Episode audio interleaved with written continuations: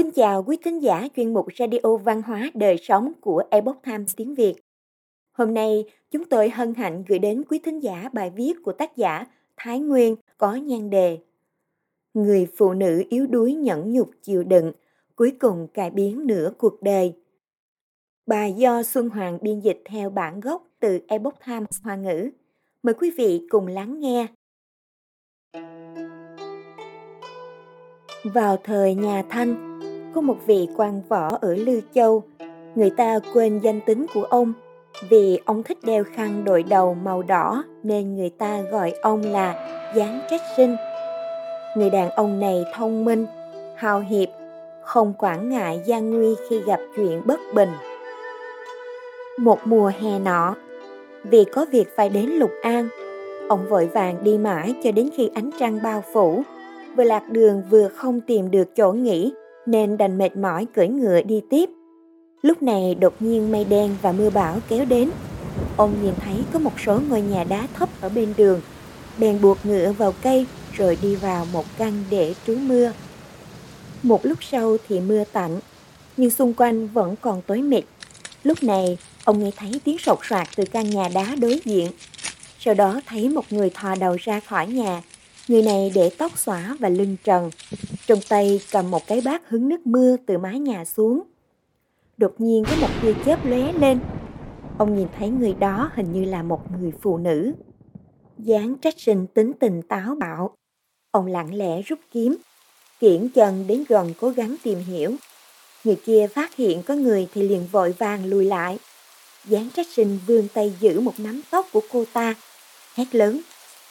Ngươi là người hay là ma? Nói nhanh, tránh làm vấy bẩn thanh kiếm của ta. Người kia toàn thân run lên, run rẩy nói rằng là người. Dưới sự tra hỏi liên tục của gián trách sinh, người phụ nữ đã tiết lộ thân thế của mình.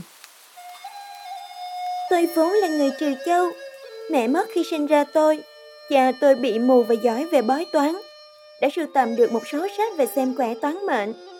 Hai năm trước, có một gia đình quý tộc nhà người đến tận cửa để nói chuyện mai mối, muốn cưới tôi về làm thiếp. Người này vốn là lúc đi Kim Lăng để tham dự khoa cử. Khi ngang qua Trừ Châu thì nhìn thấy tôi ở gần nhà tôi. Cha tôi không đồng ý cuộc hôn nhân này. Ông thường nghe thấy người ta khen tôi xinh đẹp, nên mong tôi lấy được một gia đình tử tế, chứ không phải đi làm thiếp. Tôi từ nhỏ đã xem bộ sách của cha, cũng học được một chút thuật số biết rằng mình bạc mệnh, nên đã xin cha đồng ý cho cuộc hôn nhân này. Tôi nghĩ dù làm thiếp, nhưng bên kia dù sao vẫn là gia tộc có gia có thế. Người mai mối đã tốn rất nhiều tiền lấy lòng cha tôi để ông tác thành cuộc hôn nhân này. Sau khi thi xong, chồng tôi đưa tôi về nhà. Người vợ cả nhìn thấy tôi thì sắc mặt rất khó chịu. Suốt hơn một năm sau đó không cho phép tôi được gần chồng coi tôi như nô tỳ trong gia đình, nhục mạ tôi khắp nơi. Chính là ba ngày trước, người vợ cả nhờ tôi chải đầu giúp. Tôi nhất thời chải hơi mạnh, cô ấy mắng tôi, nói rằng tôi mang tâm mưu hại, cầm gậy không ngừng đánh vào người tôi. Chồng tôi lúc ấy ở bên cạnh thầm thở dài, không biết làm thế nào. Lúc đó tôi muốn tự vẫn, nhưng lại không cam tâm. Sau việc này, tôi đã dùng tiền đồng để bói một quẻ. Bói được. Độn chi cấu. Quẻ nói rằng, chiên băng phán xuân, mạch lộ phùng thân, noãn hoàng thạch toái, thế cựu canh tân. Khi đọc đi đọc lại quẻ này, tôi cảm thấy cuộc đời còn có sinh cơ. Tương lai có lẽ sẽ tuyệt địa hồi sinh, vậy nên quyết định tạm thời nhẫn nhịn, chờ đợi cơ hội. Sáng hôm sau, tức là ngày hôm kia. Trong lúc trang điểm cho người vợ cả, tôi sẽ ý làm rơi chiếc kẹp tóc bằng ngọc bích của cô ấy xuống đất. Cô ấy rất tức giận, trách tôi cố tình làm vỡ chiếc kẹp tóc bằng ngọc bích, khiến cô ấy gặp xui xẻo. Bởi vì chiếc kẹp tóc bằng ngọc là món quà hồi môn của cha mẹ cô ấy. Nó không chỉ rất quý giá mà còn liên quan đến vận mệnh cả đời. Cô ấy tức giận túm tóc tôi, kéo tôi, bắt tôi quỳ trên nền đất thô ráp, bắt tôi lột quần áo rồi dùng roi quất tới tấp vào người tôi. Sau trận đòn roi, cô ấy hét lên và bắt tôi phải đền cho cô ấy một chiếc kẹp tóc bằng ngọc tương tự trong vòng một ngày. Nếu không làm được thì đừng hòng sống. Tôi không có tiền, làm sao có thể đền được? Vì sợ hãi tột độ, tôi đã lén ra ngoài và trốn trong căn nhà đá này. Giáng trách sinh nghĩ rằng cô ta một thân trong nơi hoang vắng cũng không thể sống được mấy ngày, nên đã thuyết phục cô quay trở về. Nhưng cô thà chết cũng không chịu về và để lộ cánh tay ra cho ông xem. Trên cánh tay đó là những vết sẹo cũ lẫn mới, thật sự khiến người ta không đành lòng. Giáng trách sinh lập tức lòng đầy căm phẫn, nguyện ý nhận cô là muội muội của mình. Ông nghĩ ra một cách giải quyết. Sau khi thương lượng thì bảo cô cứ trốn trong căn nhà đó. Trời vừa sáng, Giáng trách sinh đã phi nước đại đến nhà cô gái. Sau khi gia nhân thông báo, hai vợ chồng nọ cùng sẽ đón khách. Chào hai vị, đột nhiên quấy rầy rồi. Ngu đệ phụng lệnh của cha đến đây thăm em gái. Nghe ông giới thiệu xong, người vợ cả cao ngạo nhìn ông nói. Em gái ngươi không ở đây, trong nhà chúng ta cũng không có thân thích bần cùng như ngươi. Giáng trách sinh tức giận, vùng kiếm chém ngã một cây liễu lớn trước sân, chỉ tay về mấy người đó và quát lớn. Kẻ nào dám không cho ta gặp em gái, ta sẽ đối phó giống như thế này. Lúc này, những người hàng xóm chung quanh cũng đã vây quanh họ. Những người hàng xóm vốn rất phẫn nộ đối với hành vi ngược đãi tàn nhẫn thường ngày của người vợ cả đối với tiểu thiếp, nên đều thay người thiếp kêu oan. Vừa nghe tin anh trai của người thiếp đã đến, họ đều xúm lại náo nhiệt xem và không ngừng trách mắng người vợ cả. Giáng trách sinh nghe hàng xóm bàn luận, càng tức giận nói Nếu không gặp được em gái, ta trước sẽ phá nhà ngươi sau đó đưa người đi gặp quan viên. Nói xong liền đấm một quyền, tạo ra một lỗ thật to trên bức tường dày. Đôi vợ chồng thấy vậy thì hết sức sợ hãi, cầu xin hàng xóm can ngăn, đồng thời sai người đi tìm người thiếp. Vài người hàng xóm cũng chạy theo tìm. Thật không dễ mới tìm thấy cô ấy trong căn nhà đá, nhưng người thiếp vẫn sợ hãi cực độ, không dám quay về. Những người hàng xóm nói với cô, Anh trai của cô tới rồi, cô có một anh trai lực lưỡng như vậy, còn sợ người phụ nữ đó sao? Cô ấy giả vờ hỏi, Anh trai tôi thật sự đến rồi sao? Họ liền nói, Ai lừa một người phụ nữ đáng thương như cô? Anh trai cô vừa đến, nhìn không thấy cô, liền dùng kiếm chém đổ một cây dương liễu lớn, ra một cú đấm xuyên thủng bức tường dày. Hai lần như vậy đã làm cho chồng cô và người phụ nữ đó hoảng sợ rồi.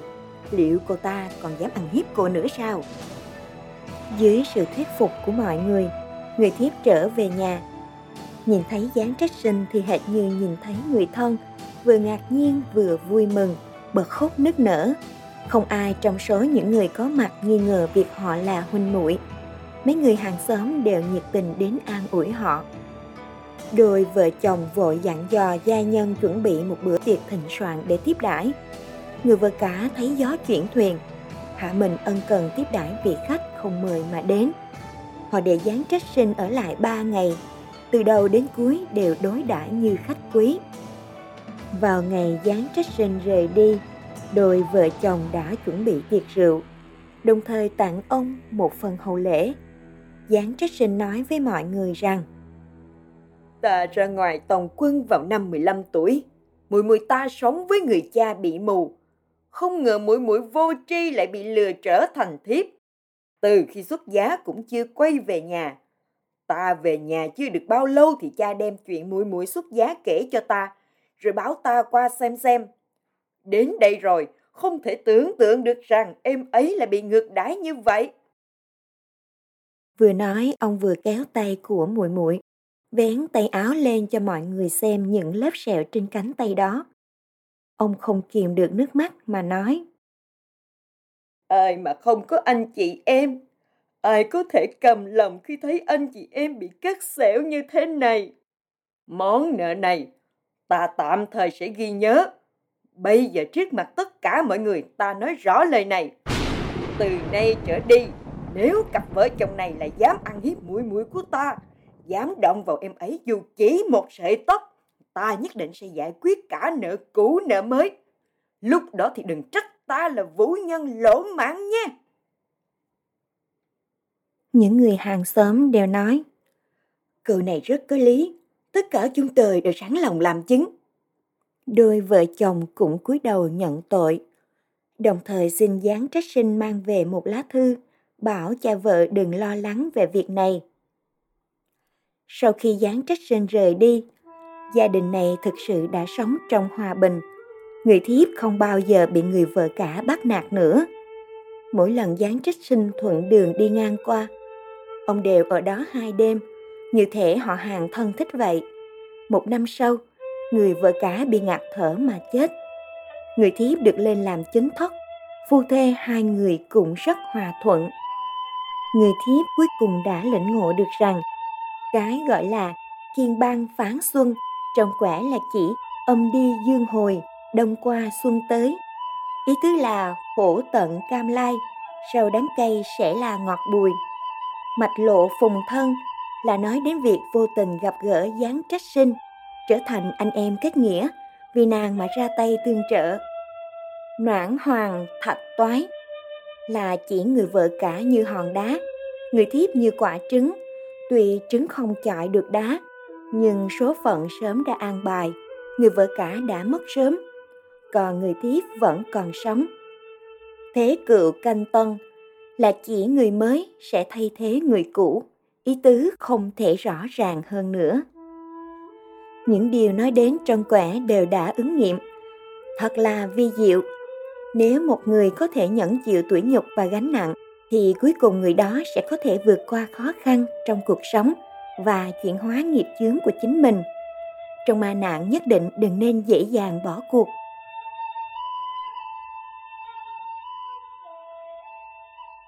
Quý thính giả thân mến, chuyên mục Radio Văn hóa Đời sống của Epoch Times tiếng Việt đến đây là hết. Để đọc các bài viết khác của chúng tôi, quý vị có thể truy cập vào trang web epochtimesviet.com. Cảm ơn quý vị đã lắng nghe, quan tâm và đăng ký kênh. Chào tạm biệt và hẹn gặp lại quý vị trong chương trình lần sau. Kính chúc mọi điều bình an và tốt lành đến quý vị cùng người thân.